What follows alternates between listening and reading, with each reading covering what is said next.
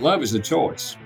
See, if you understand the concept and you make the choice, I'm not going to speak their love language, then you're making the choice to live with a person who has an empty love tank. It's a poor choice, but it's your choice.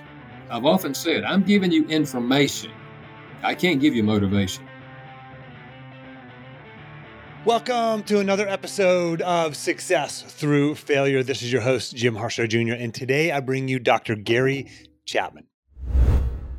Written more than two decades ago with more than 20 million copies in print, The Five Love Languages is known worldwide and has become a cultural phenomenon with its popularity recently exploding on social media, specifically TikTok.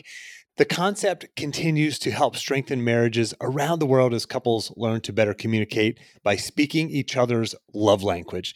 The book is so popular, it's been on the New York Times best sellers list since, get this, 2007. And it's been translated into over 50 languages. That's insane. This book is just a cultural phenomenon. It's something that you and I have always heard of probably for years and years. I bring you the originator of it, the guy who actually discovered these languages and still talks about them today worldwide. He is the director of Marriage and Family Consultants, Inc., and he travels the world presenting seminars, and his radio programs air on more than 350 radio stations. Let's get into it with my interview with Dr. Gary Chapman. Where did the five love languages come from? They actually grew out of my counseling over many years. But I'll tell you, the first time it dawned on me that what makes one person feel loved doesn't make another person feel loved. Couple came in, I didn't know them, never met them. They sat down, and after she told me some of the positive things about their relationship, she started crying. And she said, But the problem is, I don't feel any love coming from him. She said, I just feel empty inside. And I don't know how long I could go on like this. I looked at him and he said, I don't understand her. I do everything I can to show her that I love her. I said, Well, what do you do? He said, Well, I get home from work before she does. I start the evening meal. Sometimes I have it ready when she gets home. If not, she'll help me. We eat. After we eat, I wash the dishes. And every Thursday, I vacuum the floor. And on Saturday, I wash the car, I mow the grass, I help her with the laundry. And he went on. I was beginning to wonder, what does this woman do? it sounded to me like he was doing everything. He said, I do all of that. And she says she doesn't feel loved. He said, I don't know what else to do. And she said, He's right. He's a hardworking man, but we don't ever talk. We haven't talked in 20 years. He's always mowing the grass, washing the dishes, vacuuming the floors. And I realized here was a sincere husband doing everything he knew to do to show his wife that he loved her and a wife who didn't get it. And after that, I heard similar stories over and over in my office. So, what I did, Jim, eventually was to sit down and read several years of notes that I made when I was counseling and ask myself the question when someone said, I feel like my spouse doesn't love me, what did they want? What were they complaining about? And their answers fell into five categories. And I later called them the five love languages. And I started using the concept if you want her to feel love, you've got to learn to speak love in her language. And if you want him to feel love, you've got to do learn his language. So that's where it came from. You know, then I started using with small groups, and probably five years later, I decided if I could put this in a book, maybe I could help a lot of couples. I would never have time to see my office. Of course, I had no idea the book would sell now 20 million copies and be translated and published in over 50 languages around the world, all of which blows my mind. That is absolutely incredible. I mean, you've absolutely changed a lot of lives. I just got off of a call with a small group of my clients, and everybody in the group is familiar with the love languages. Many of them have read the love languages book. I talk about it. I have shared the test with them, etc the quiz, and, and they've all taken it. So, can you share with us what are the five love languages? Well, one of these in no particular order, but words of affirmation. You look nice in that outfit. Appreciate what you did. Just looking for things you can verbalize to them. You can, I guess, you could also write them. I guess you could sing them, but choosing words uh, to communicate what you see of value in them. And then uh, acts of service, doing something for them that you know they would like for you to do. That's what the gentleman was doing. I was just talking about. He was washing dishes and vacuuming floors and all this stuff. You remember the old saying, actions speak louder than words? If this is their language, actions will speak louder than words. And then there's gifts. It's universal to give gifts as an expression of love. My academic background before I studied counseling was anthropology, cultural anthropology. I did an undergrad and a master's. We've never discovered a culture anywhere in the world where gift giving is not an expression of love. The gift says they were thinking about me. Look what they got from me. And then there's quality time, giving the other person your undivided attention. That's what the lady I just talked about, that's what she was asking for when she said, We don't ever talk. She didn't mean they didn't discuss logistics, you know, where do you want to go for dinner, that kind of stuff. She meant we don't ever sit down and share our hearts and lives with each other. We don't ever give each other our full attention. And then the last one is physical touch. And, and we've long known that the emotional power of physical touch, that's why we pick up babies and hold them and kiss them and cuddle them. And long before the baby understands the meaning of the word love, the baby feels love by touch. So those are the five basic uh, love languages that I discovered. Do you mind sharing what yours is? Mine is words of affirmation. Let me tell you about my early marriage because I would give her words of affirmation because that's my language. So I just assumed if I give her words, you know, she's going to feel love. And one night, not too far into our marriage, she said, You know, you keep on saying, I love you. I love you. I love you. If you love me, why don't you help me? And I said, What, what, are, you, what are you talking about? She said, Well, you don't ever offer to wash dishes or vacuum floors or clean toilets. And I didn't say this, but I was thinking, Woman, what you talking about? My mama did that, you know. Because we bring our history with us, you know. I expect her to do what my mama did. And she said, You know, if you really love me, I think you'd be offering to help me. I said, Well, yeah, I can do that. I said, I, yeah. And so I, I, started washing the dishes, which I knew how to do. And I, I, told her, I said, I don't know how to clean the toilet. And she said, Well, I can teach you, you know. but anyway, I started doing, you know, acts of service for her. And then she started giving me words of affirmation, you know, and she hadn't been giving me any. I, I guess she assumed I wasn't worthy of anything, you know. so, yeah, Quick interruption. Hey, if you like what you're hearing, be sure to get the notes, quotes, and links in the action plan from this episode. Just go to jimharshawjr.com slash action. That's jimharshawjr.com slash action to get your free copy of the action plan. Now, back to the show. There's such a disconnect, it seems like. I mean, when you learn about the love languages, it's, it seems so obvious. It's such a simple but powerful concept but we don't realize this on their own. But when you read the book and you learn about the love languages, it's, it's just transformative and, and you understand that. You know, my love language is but just like yours, words of affirmation. So if you can tell me how great I am at some point in this episode, I appreciate that. And I'll tell you the same thing. And my wife's, hers is quality time. So, question for you, and this will be my own little personal counseling session that the listeners get to listen in on.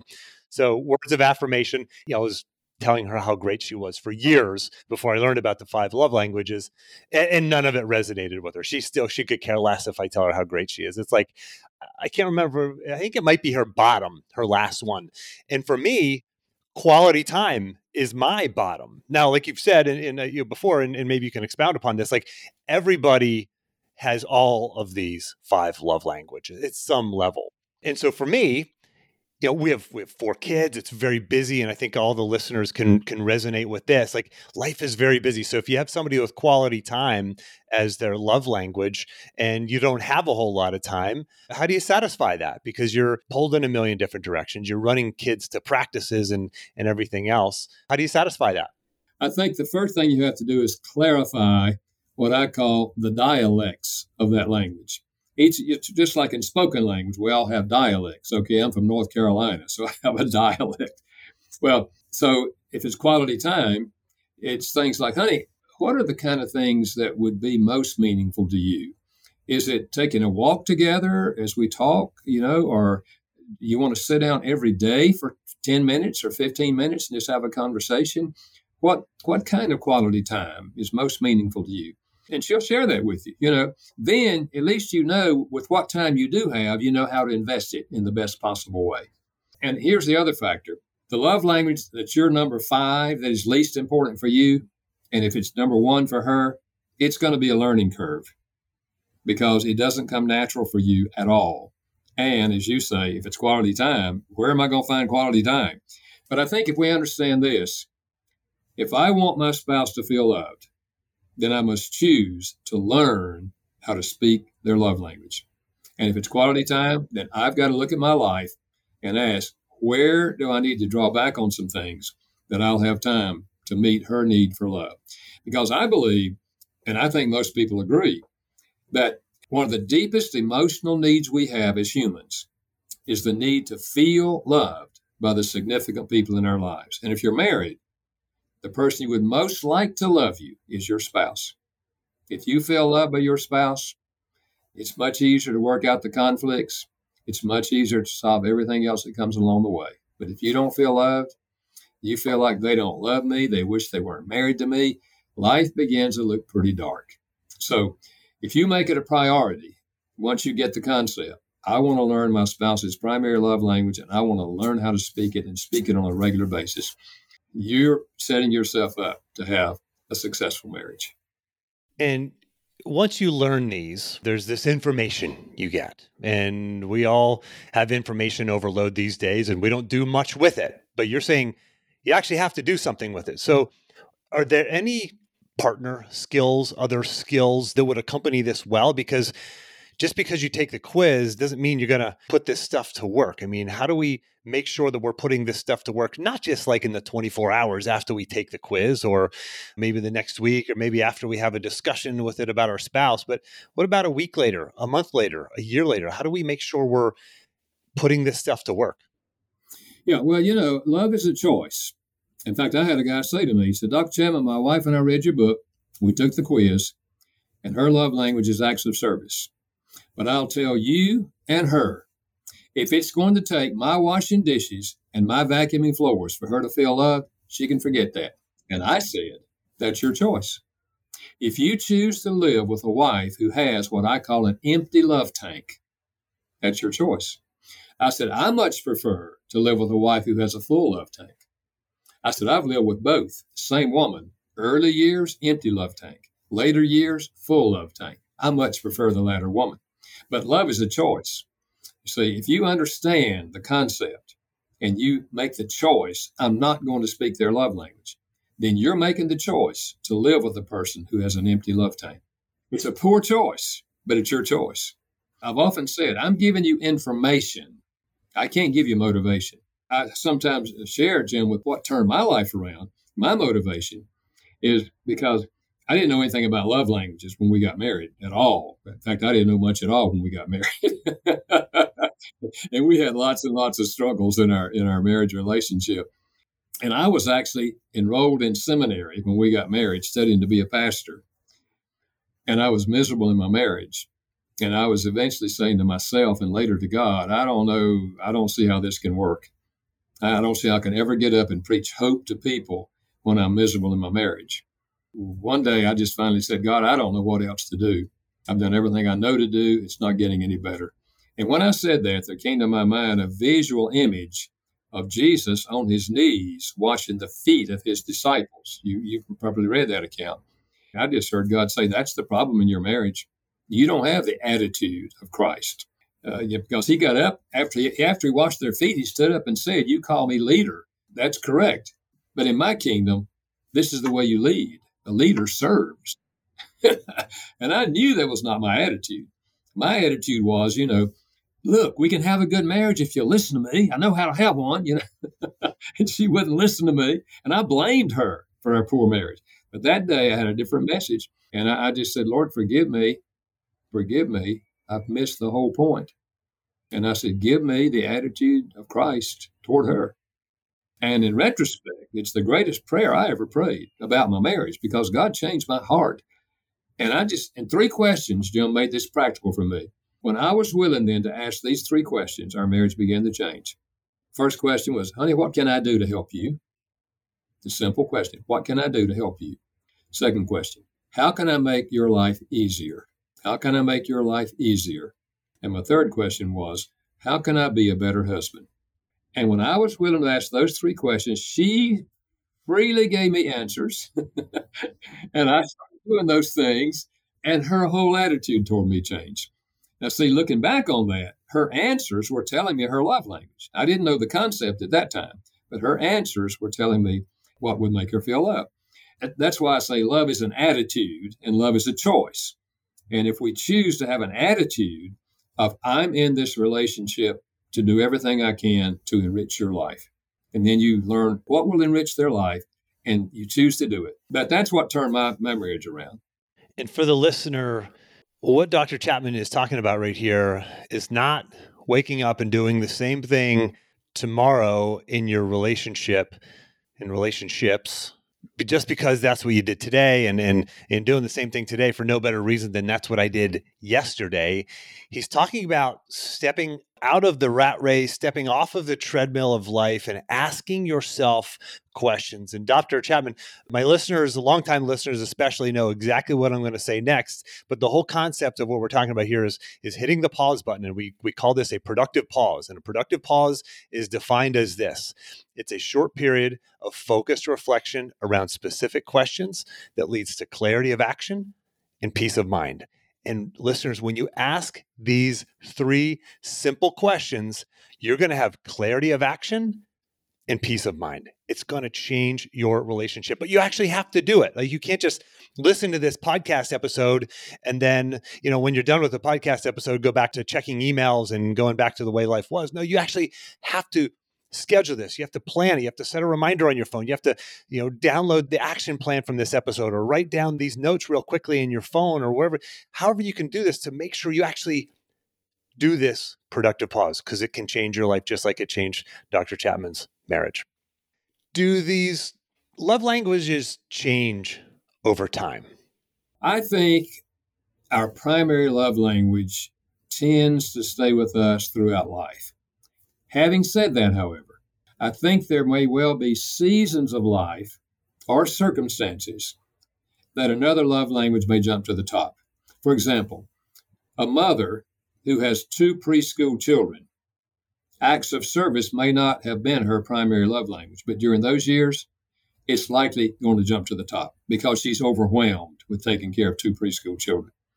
And so, uh, our circumstances, for example, if your spouse receives word on the phone that a family member has died, physical touch may not be their primary language, but at that moment, you're hugging them and letting them cry in your arms is probably the best thing you can do to communicate love to them. So, as I said, I think it tends to stay with us, but there may be seasons of life and circumstances where another love language may jump to the top.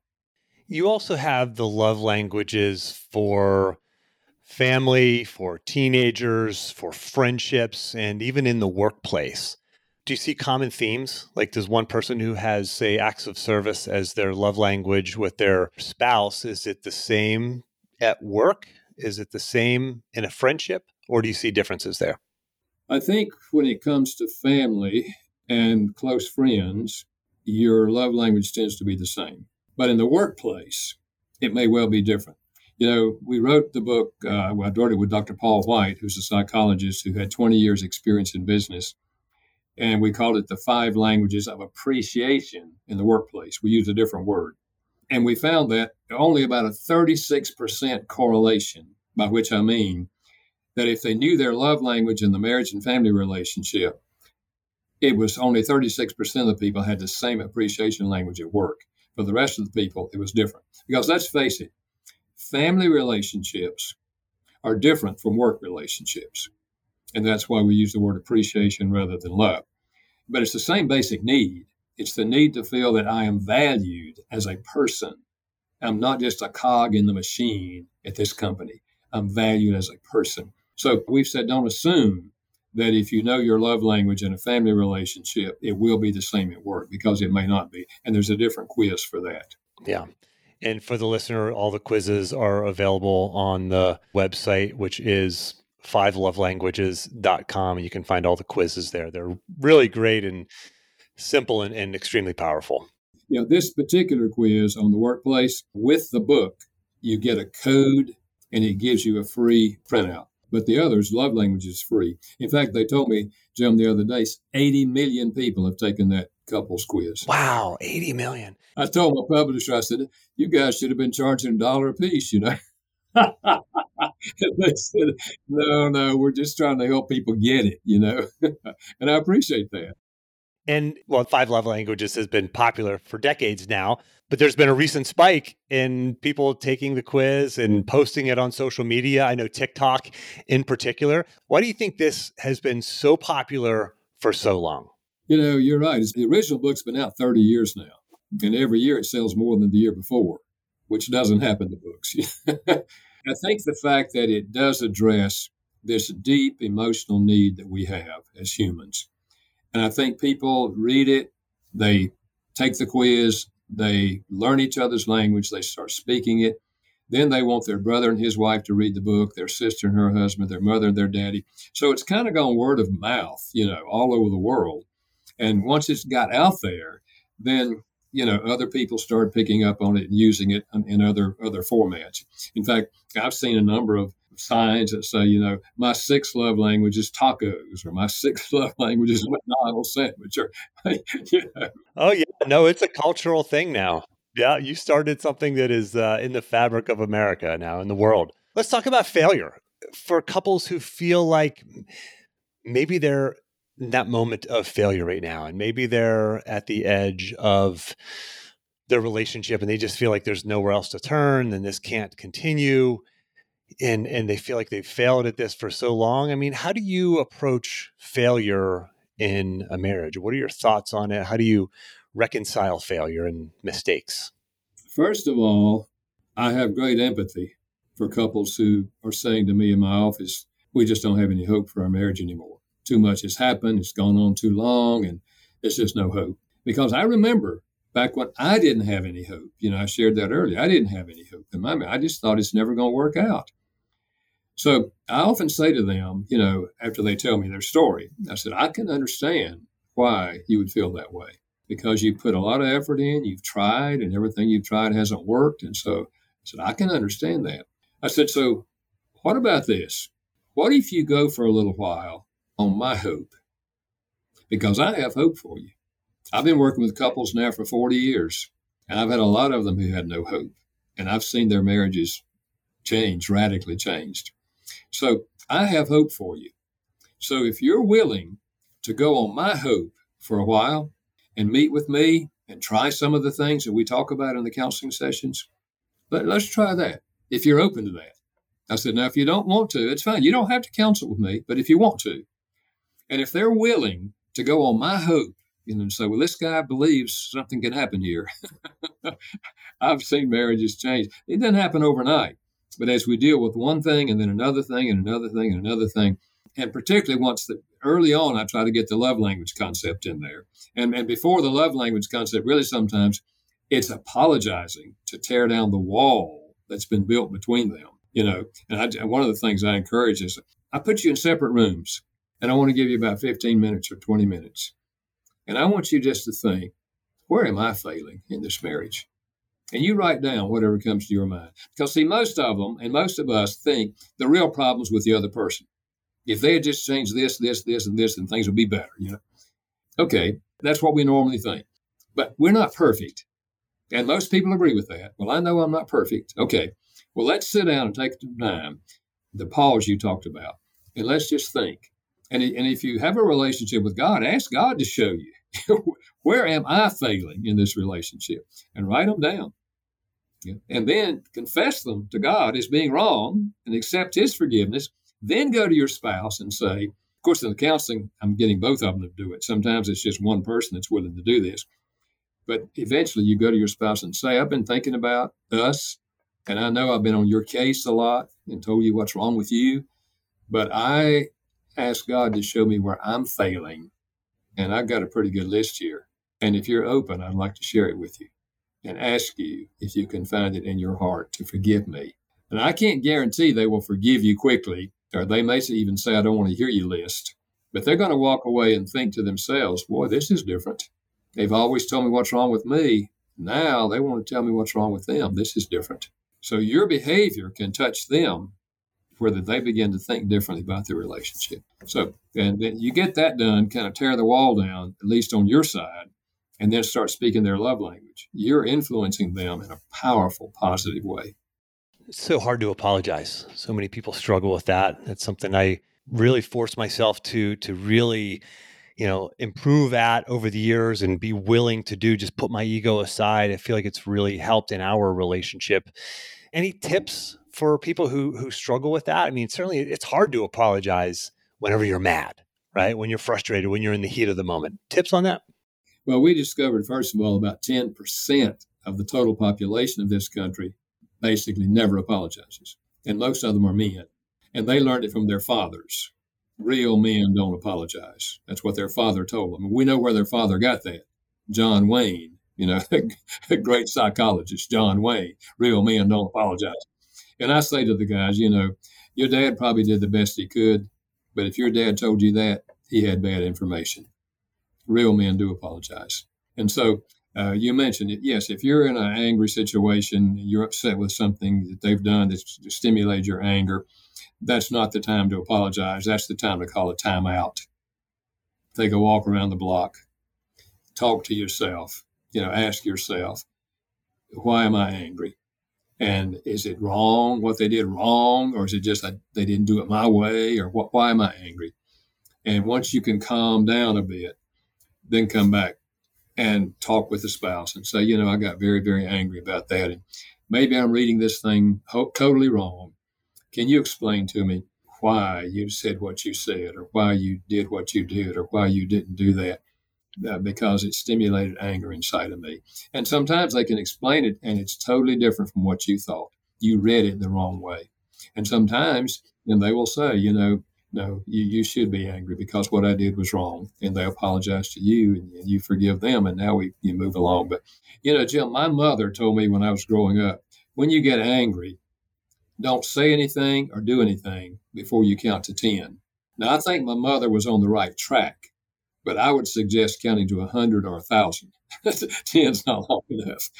calm down, you know, give some thought to what happened and what stimulated your anger, and then go back and try to process it when the temperature has come down.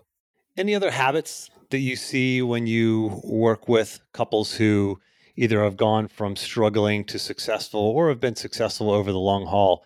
Any habits that you notice in those couples? I think, first of all, they are typically speaking each other's primary love language on a regular basis. And I think they are apologizing when they realize that they, in anger or whatever, did something to hurt the other person. I call those the two essentials, Jim, that we've talked about already. The two essentials to long term healthy relationships. You can have a long term marriage without these two things. We all know people have been married 30 and 40 years, but they're living like roommates. They don't have a healthy marriage. They have a long term marriage, but it's not healthy. If you're going to have a healthy marriage, you have to keep love alive, meet the need for love, and you have to deal with your failures by apologizing and the other person forgiving. So to me, those are the two essentials. And if I had a third, I would throw in anger management, managing your anger in a positive way rather than letting your anger, your emotional anger, control you because you make things worse when you let the anger control you. Dr. Chapman, for the listener who has bought in, maybe they haven't read the book, maybe they haven't taken the quiz. That's probably the next step for them. I mean, wh- what would you recommend as an action item for them in the next 24 to 48 hours to start living out some of the stuff that you've taught us here today?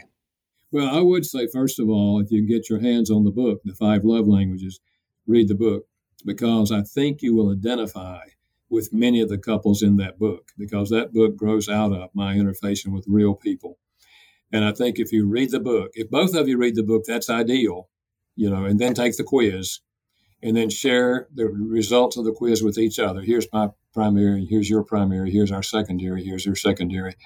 Now, let's see if the next three weeks we can begin speaking each other's language and let's see what happens in our marriage. Really, in three weeks, you can change the emotional climate in your marriage just by doing that. Dr. Chapman, thank you for sharing your own personal success through failure story with us. Can you tell the listeners how they can find you, follow you, buy your books, etc.? Yeah, they can go to fivelovelanguages.com, the number five, fivelovelanguages.com. They can get a weekly email from me there and a lot of all the other online stuff. And uh, They can also see my other books uh, that are listed there. I've written now, somebody asked me how many books I've written. I said, honestly, I don't know. I know it's over 50, but I don't really know. And uh, on the love languages, of course, we have special editions for blended families and how you love blended children. And you mentioned earlier the five love languages of children, five love languages of teenagers. There's one for the teenager, a teen's guide to the five love languages. There's one how it helps in a family where you've lost a baby either by miscarriage or stillbirth or a young young baby, how that helps the husband and wife. One for special needs children. How do you discover the special needs child love language? And one on dementia. Keeping love alive as memories fade. I wrote it with a medical doctor whose wife had that disease. And, you know, the love language changes because the brain's changing, but you still have five ways to dip in and touch them. And the emotional part of the brain is alive to the very end. So, anyway, what I'm saying is we've applied this to all sorts of family relationships. And so, anything you're struggling with in family, we probably have touched on it, okay? Either one I wrote or, or I co wrote with someone else. So, but all that is at fivelovelanguages.com an amazing set of resources there. Dr. Chapman, thank you for your life's work. It has impacted me personally and our marriage. It's impacted our children. We've done the love languages with our children and have sat around in the living room and, and talked about it and talked about everybody's different love languages. And it's been just really transformational for our family. So thank you for that. Well, thank you, Jim. I appreciate what you're doing. And I like your emphasis on making the most of failure.